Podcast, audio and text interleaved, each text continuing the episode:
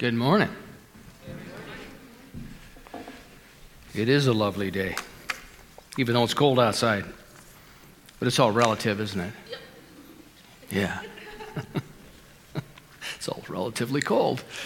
All right. So uh, if you're here for the first time, welcome. If you brought a friend, good for you. You are entered now into our uh, million dollar raffle. We will, we will pay that off a dollar a year for the next one million years, but you are now entered in it. Just kidding, we don't have a million dollar raffle. So thanks for bringing your friends.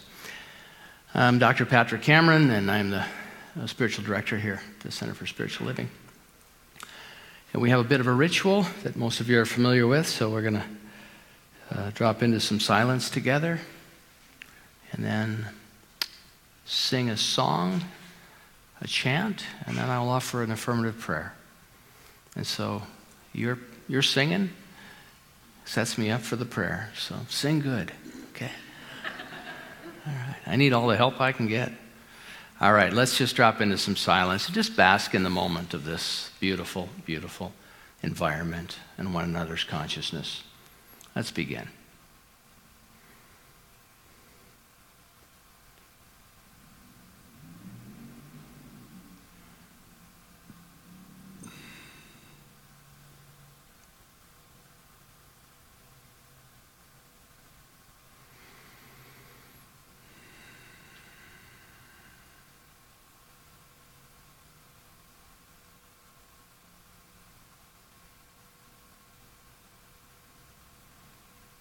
In this very room, there's quite enough love for all the world. And in this very room, there's quite enough joy for all the world. And there's quite enough love and quite enough power to walk through our every fear.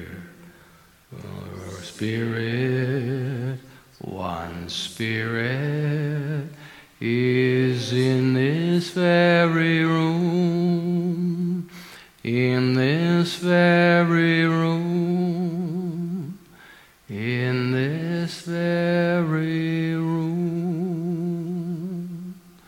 And so I invite you to know with me, allowing my words to be your words. And if they don't fit, let them wash over you. I affirm and know this one activity that there is nothing going on but God, that God is everywhere present, in and through and as all of life. And so wherever I am challenged, triggered, distracted, confused, anxious, in fear, whatever it may be, I know it is simply because I forget that God is all that is going on. And so I invite you to join me in the feeling tone, feel our way into the presence because it is who and what we are. As it says in Scripture, the Holy Spirit resides within each and every one of us. This was known thousands of years ago. And is our opportunity to actionize that and to live from that in more fruitful, powerful, and ways that bless not just our lives, but everyone's life. And so I give thanks this day for this opportunity to be together in community this opportunity to slow down, to presence ourselves with one another's light love, gifts, talents, resources. Let us know that whatever is longing in our heart, whatever is seeking clarity in our awareness, that this force for good is working for us in purposeful ways as we are about the activity of simply being present to the truth of who and what we are and to welcome that experience, that information, that support, and that love. For this I give thanks and invite you to say with me, and so it is. Lovely day, lovely day. So we are, I am the place where abundance shows up, and as, as Robin mentioned in our uh, announcements, this is, uh, we're using Lynn Twist's book, The Soul of Money, this month. It's a wonderful book on abundance and, and prosperity. And Lynn writes in the, in the introduction here, I think, a, a very lovely paragraph um, pertaining to this, and I think captures uh, such a beautiful um, perspective of what abundance looks like and can feel like and, and can mean for us. She writes In the honest, bold, and thoughtful examination of our relationship with money, we find some truth. And in that truth, whatever it is, we can find enormous possibility and surprising power. The soul of money offers a way to realign our relationship with money to be more truthful, free, and potent, enabling us to live a life of integrity and full of self expression that is consistent with our deepest core values, no matter what our financial circumstances. This book is not about turning away from money or simplifying expenditures or doing budgets or financial planning, although the wisdom gained will be relevant to all those activities. This book is about living consciously, fully, and joyfully in our relationship with money and learning to understand and embrace its flow. Consciously, joyfully, and fully in relationship with life, I would add. And that wherever we're experiencing energy blocked in us, where, things are not moving as we know they should be, it's our opportunity to, to look at that. So, um, this idea I wanted to discuss with you today is not enough or more than enough. And part of what uh, Reverend Dr. Gary Simmons has brought to our community is this he's invited us because we are launching the community into a um, mission centric uh, program. And part of that is to try out this idea of transforming lives. Why are we here? Why do we exist as, a, as an entity? We're here to transform lives. And so, everything then, when we know that, and see, I think that's easier for you to remember. It's easier for me to remember, but that's our mission. And so, then what it helps us do is line up whether or not our activity and how we're being and how we're behaving and how we're uh, responding to life is lining up with transforming lives. So it makes it very simple, but I think at the end of the day, it's a brilliant uh, articulation of our, our why. So, programs, lesson, activities. And at 1 o'clock today, we're going to talk a little bit about that, as well as some other things. And that's why we have a series of, um, of uh, gatherings, planting seeds, because there's a lot of information, there's a number of modules involved. It's a three to five year process of transformation. And it's quite exciting. It's really wonderful stuff. Dr. Gary has spent 20 years devoted to this, uh, this work. So, I wanted to, to talk today about one of the parables of Jesus because I think it's a great illustration around abundance. And, you know, he was so brilliant. He, he taught in parables because stories help us challenge the, the concretized thinking of the day. They help break down some of the structures of what we've known to be up until this point and just simply accept. But in this story of the talents uh, is a beautiful illustration of what I think um, abundance can be for us and, and as us. And so he was such a brilliant guy because I think he was making this stuff up as he went along on the fly, so to speak, which is really remarkable. But I know that he was divinely guided in, in his, uh, his journey as well. And so, talents, of course, in our culture, our current culture, talents very important. We worship talent in the modern culture. You know, are there any hockey fans here? Anybody here follow the local hockey team? Probably a couple.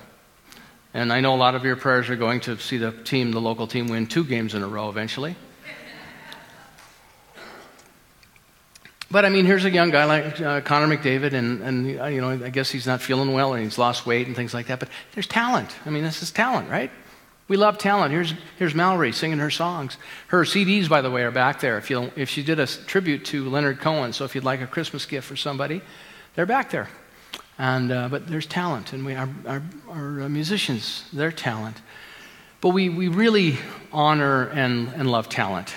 But talent, in the time of Jesus that he was talking about, uh, was really around a, a sum of money, is what talents represented. And so it was really gold talents represented gold. And so in the story, it's the, the man or the master, and he has three servants. And he says, Fellas, I'm going to go on a trip, and I'm going to give you each an amount of money. You're going to each get an amount of gold, and I would like you to do well with it. I'm going to gift you this, not for you, it's, it's my money, but you're going to invest it on my behalf. And so he didn't ask them to withdraw it from their savings. He didn't give it to them as a gift, as I've said. He didn't loan them the money. He just simply said, Here, you guys are going to be stewards of this. And so there's great wisdom in what Jesus was conveying. Because the servants were supposed to invest the money for the man, and the man expected a return on the money, and he entrusted each servant. So he gave five bags of gold to one servant. He gave two bags of gold to another and one bag of gold to the last man. And he divided it determined by ability. So, in a, a, politically correct environment we live in, the tendency is that everyone gets everything equally. And many times it doesn't work out that way. That's, that's been my experience anyway. But, the, but it's, it's not an equal playing field for a variety of reasons. And one of them is ability. So, just to break it down a little bit for you, talents was a unit of measurement in this day. So, a talent was 60 minas. A mina is 50 shekels. Two bekahs in a shekel, and a bekah is 10 shiras. So now you know how to make change if you go to Israel, okay? a talent at the time weighed 75 pounds. 33 kilos was a talent. Do you know what 75 pounds of, of gold is worth in, today? About 1.2 million. It's about six. So the first guy got $6 million. He wasn't just handing, handing out nickels. I was going to, I said pennies at the first service, but we don't do pennies anymore. God, God bless the Canadian government for figuring that one out. But, but anyway, he wasn't handing out uh, chump change. This was big money. So the first guy got the equivalent of $6 million. The second guy got two, two of those, so he got 2.4 million. And then the last guy, he just got 1.2. And he gave it out once again in proportion to their ability, which I think is very, very insightful. The servant with the five bags of gold invested the money and he earned five more. So he got to work right away. He took that money and he went out and he, made, he doubled it. And the guy with two bags went out and he doubled it as well. And the guy with one bag, what did he do? He spent it? Did you say he spent it? I'm going to get you a Bible. We got to start getting some Bibles in that bookstore. Good guess. No, he buried it. He dug a hole in the ground and he buried it. And he hid the master's money. So the first two guys, they just got on it. They were just like, they're just like Dwayne and Steve are back there selling raffle tickets today, and they're just on it. And they got this thing going. A wonderful idea for Christmas and to help uh, uh, generate some revenue here within our community. So it's just a wonderful thing. So the first guy came when the man, when the man and, and the man really represents Christ, okay? I mean, the man, the man came back from his trip and he called the first guy in and he said, How'd you do? And he said, Sir, he said, I have, you gave me five bags and I have doubled the investment and I have five bags more to give back to you. And the master said, Well done, my good and faithful servant. You are awesome. Let's celebrate. Let's have a party. And so he, he lets that man move on. And the second man comes in and he said, How'd you do? And he said, Well, he said, You gave me two bags and I doubled that. Here's four bags for you. And he said, Oh, my good and faithful servant, you have been, you've done well. And so now, not only that, I can give both of you more things to be responsible for. So let's celebrate. Let's celebrate together. So now he's got two guys to celebrate with. So honoring their accomplishment and saying, Not only this, I have more things for you. And then, of course, the first guy comes in. The la- I'm sorry, the last guy comes in with one bag. And he said, uh, How'd you do? And he said, Master, I knew that you were a harsh man, harvesting crops you didn't plant and gathering crops you did not cultivate. This doesn't sound anything like the first two guys, does it? I was afraid I would lose your money, so I hid it in the earth. Look, here's your money back. And he pulls him back and gives him back what he gave him. And the master replied, You wicked and faithless servant. That's pretty harsh from Jesus, huh? He said, If you knew I was a man who was harvesting crops I didn't plant and gathering crops I did not cultivate, why the heck didn't you just deposit the money in the bank so I'd have made something instead of burying it? He said, Take the bag of gold from that one guy and give it to this guy over here with 10 bags right now. And then he said, For those, for those who use well what is given them, even more will be provided, and they will have abundance. For those that use well what is given them will be provided, and they'll have it, and they will have abundance. They'll have even more. But for those who do not, what little they have will be taken away. Throw this worth, then he says this throw this worthless servant into the outer darkness where there will be weeping and gnashing of teeth. Pretty harsh stuff from Jesus. But what's he trying to say here in this parable? Ernest Holmes said this, and because this first man is suffering. He said, Suffering is salutary in that it leads us to a place where we will learn it is unnecessary. We shall cease to suffer as we more and more comply with the law of the universe. All suffering is some infringement of these laws. So, in other words, when we're suffering, it's just a, a loving indicator that we're out of alignment with the truth of our being, our core beliefs. The Q process, which we brought here and we're bringing back in February with Dr. Gary Simmons, addresses this exactly. Wherever we get triggered, wherever we're suffering, we get a chance to look at it. So, in other words, we embrace conflict so that we can project peace. Because what we do is we become a, vehicle, we become a center of transformation. Because as you notice, as soon as the guy brought in the guy with one bag that buried the money, he said, How'd you do? He doesn't start out taking any responsibility or ownership. He starts blaming the guy, the man. He's doing the man's agenda for him. You didn't do this. You're taking crops that you didn't plant and you're harvesting things that you had nothing to do with. And what's that got to do with me giving you a bag of money? But isn't that what many people do? Let's fix the blame instead of fixing the problem. How loud can we complain? That'll help. But isn't that, I mean, that is just, that's the, that's the world we live in. Let's find out who's at fault and let's blame them. And, and some of that is appropriate, but it's a way of life. And, and so here's the, here's the one guy with the bag of money had an opportunity, could have put it in and earned simple interest off the 1.2 million. Never occurred to him. So to defend himself, he blames. He projects onto the, the man. He's doing the man's inventory for him. But isn't this interesting? Over 2,000 years ago, this story came along. Now, I don't know if Jesus told this story or not. I suspect something like this happened. I wasn't there. People tell me this happened, and I'm going to go with that for today. Otherwise, I've got no talk for you. But the point is, is that whether it happened or not, truth is truth, and it's a story of truth. But also, with is the point is that God has given gifts to us all. Each one of us has gifts. And that's what this story is about. It's not about money, it's about each one of us has been given unique gifts that if we don't cultivate and share and deliver, we all lose. And this is the stewardship. See, and one of the, the interesting things about the story is he didn't give the guys the money because it wasn't theirs, but it's, a, it, it's an example of we think the stuff we have in our lives is ours. I think, I don't have any money with me today, by the way, but when I have money in my pockets, I think it's mine. I think my time is mine. But all of it is a gift from Source. Every bit of it. I'm not taking any of this with me. I mean, I, and so what I'm here, though, is eh, don't throw what I'm here to, to be a steward for it. I have been given, you and I have been given an opportunity to be stewards of the gifts whatever that may be, whatever we're guided to, whatever the creativity may be, whatever that divine urge is that Dr. Holmes so beautifully articulated.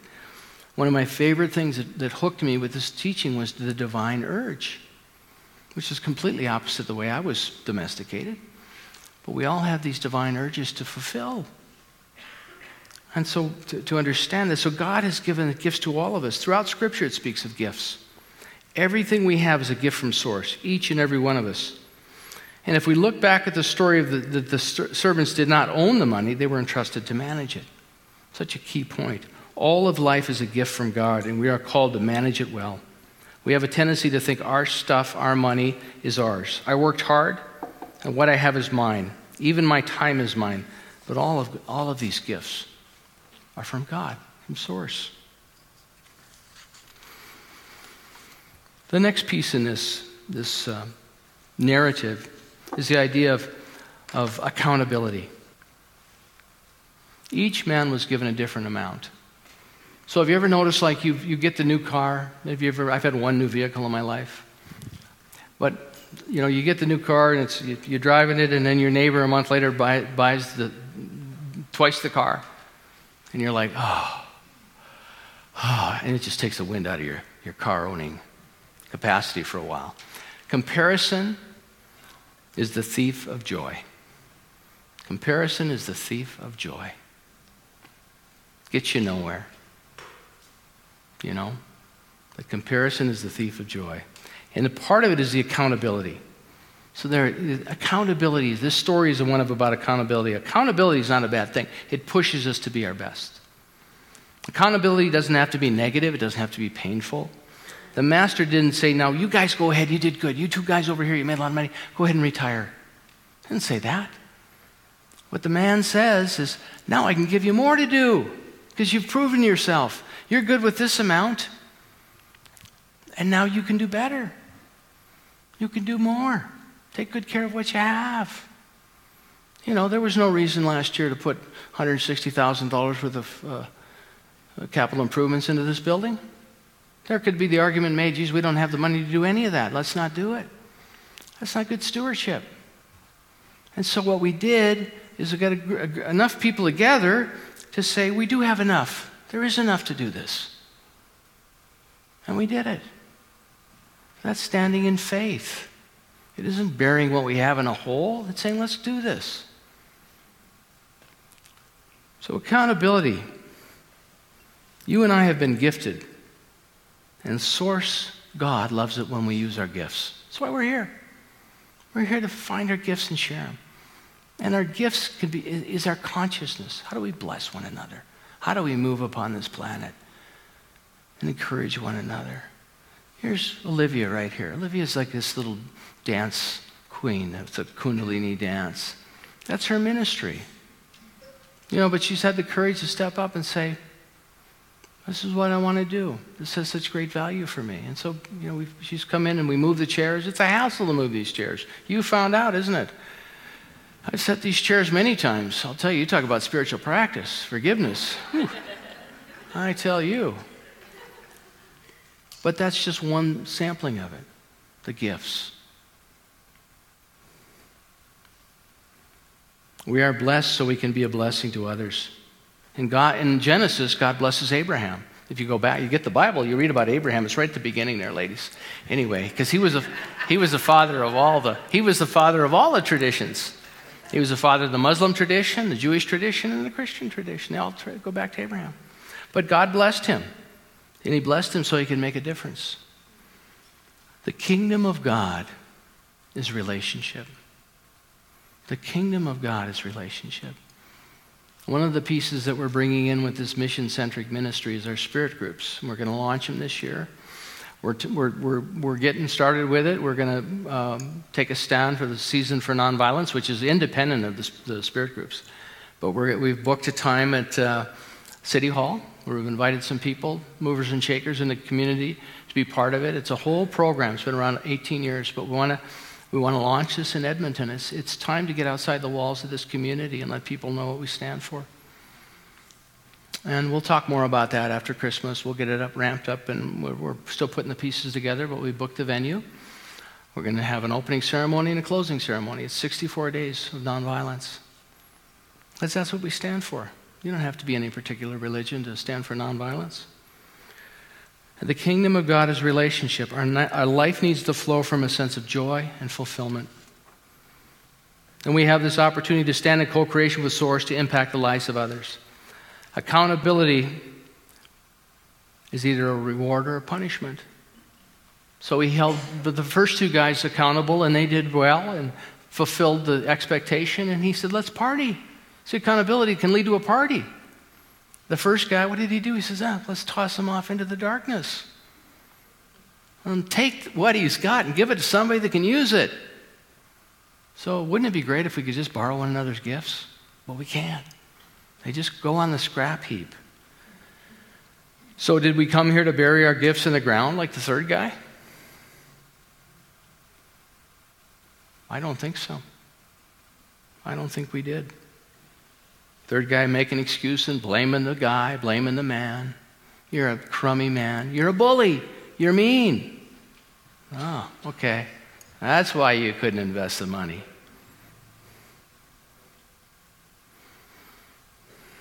Why don't we accept our gifts and live our purpose?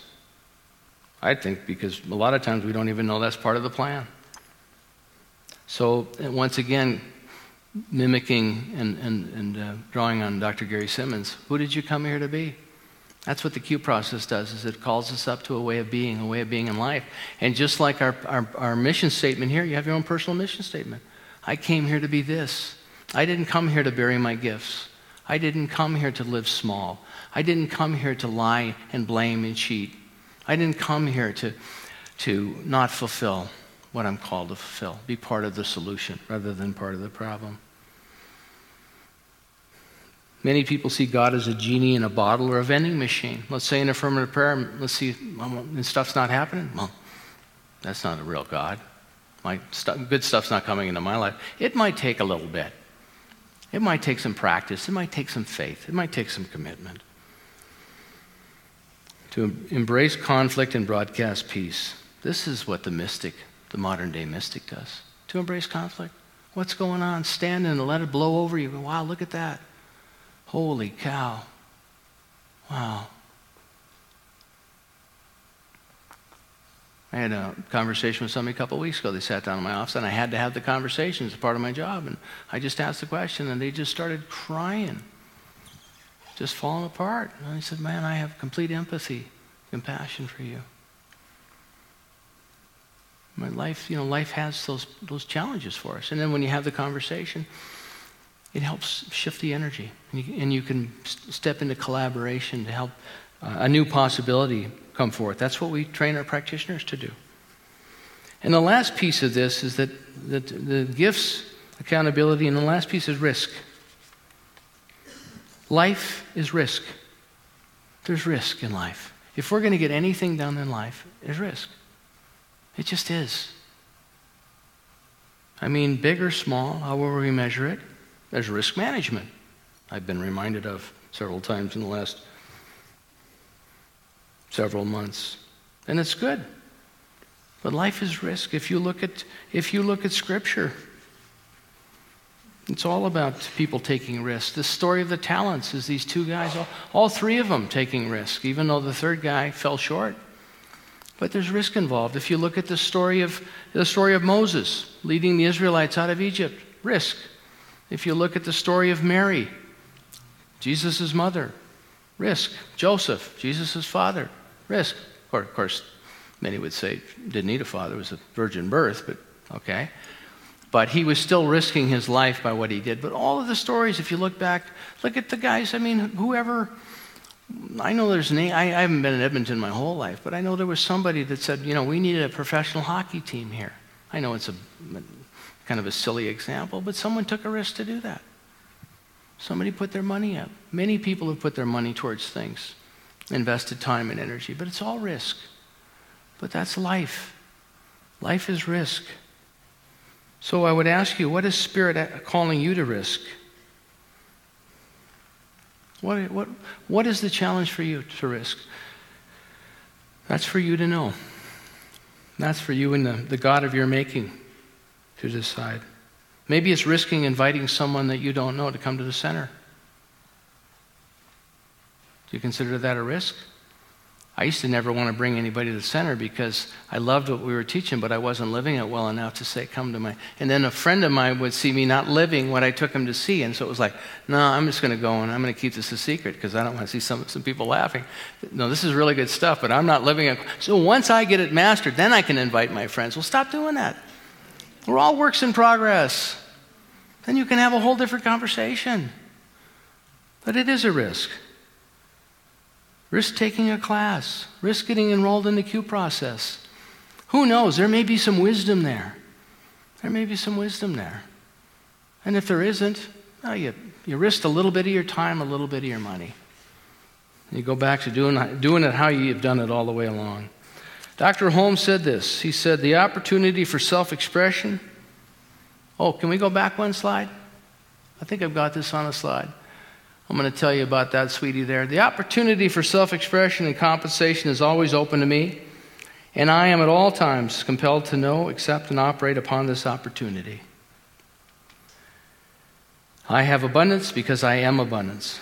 All that the Father hath is mine. I was stumbling around in the wee hours this morning looking for my Science of Mind textbook, and I was gifted with this leather bound Science of Mind textbook by the the, the board of uh, directors for uh, Religious Science International, CSL. I was on the board, and when I left the board, they gifted me with this. They autographed it. All the members autographed it. And it's this beautiful book. I opened it up. And I'm like, wow.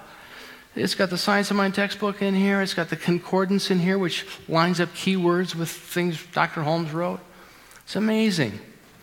And in this beautiful book, there's a, the Sermon by the Sea that he did at Asilomar in 1959, August 15th. And he says this. It's probably why it's included here. He says, I do not believe life is separated from its living anywhere.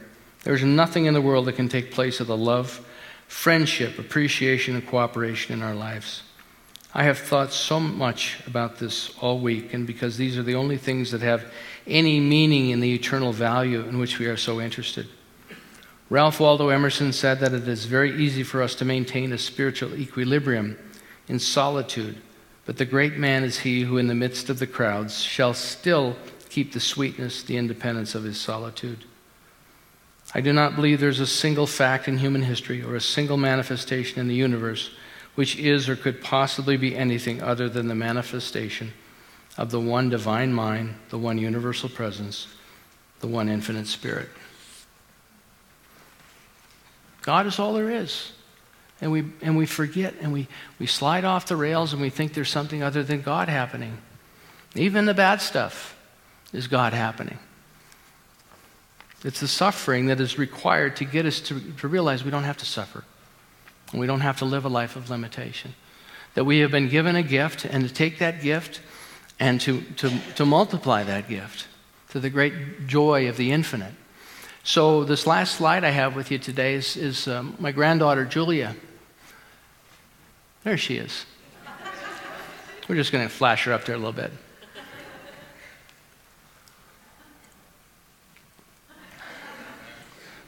Anyway, there's Julia Carroll. She came three months early, so she was born six months in the, in the womb.